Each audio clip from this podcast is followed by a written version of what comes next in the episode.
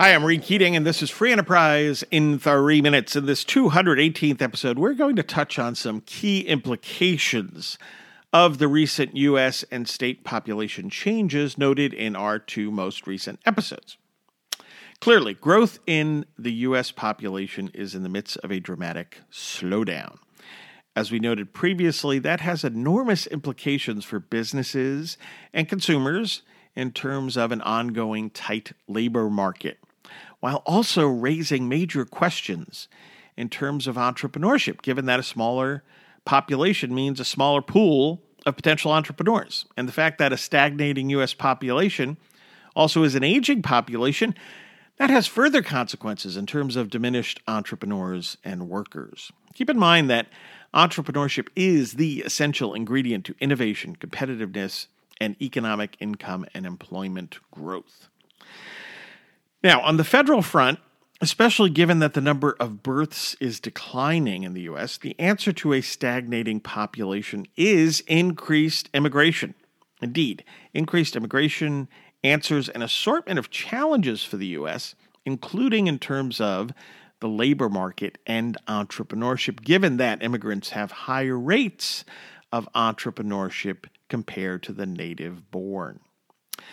The good news is that the U.S. is a nation of immigrants, and the country has a history of being welcoming to immigrants. The bad news is that much of our current politics is about demonizing immigrants to score short term political points. Make no mistake, pushing an anti immigration agenda means pushing an anti entrepreneurship, anti growth agenda. Now, shifting to state policymakers, they have to take note that both uh, population and net domestic migration changes reflect, to a significant extent, the costs of living and doing business in each state. That is, people and businesses vote with their feet. Crazy. Just consider the top four states in terms of population. California and New York politicians have chosen, and it is a choice, to inflict a wide array of burdens, including high taxes and extensive regulations, on entrepreneurs, businesses, investors, workers, and residents. And the result is that their populations are falling and they excel at exporting people to other states. Meanwhile, Texas and Florida elected officials have been far more restrained in terms of governmental burdens. For example, neither Texas nor Florida impose individual income and capital gains taxes, while Texas also imposes no corporate income tax.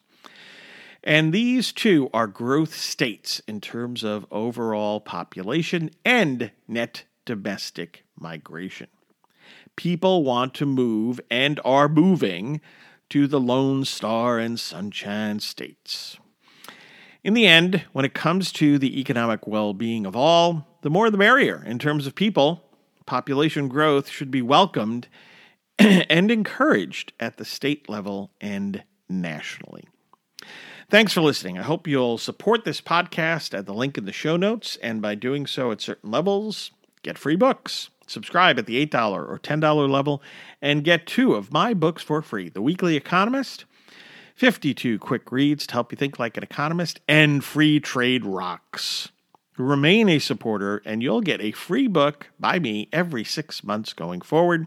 Like and follow us on Facebook at Free Enterprise Economics and on Twitter or X at Free Enterprise 7. Please subscribe to the Free Enterprise in Three Minutes podcast. Take care, and hey, think more like an economist.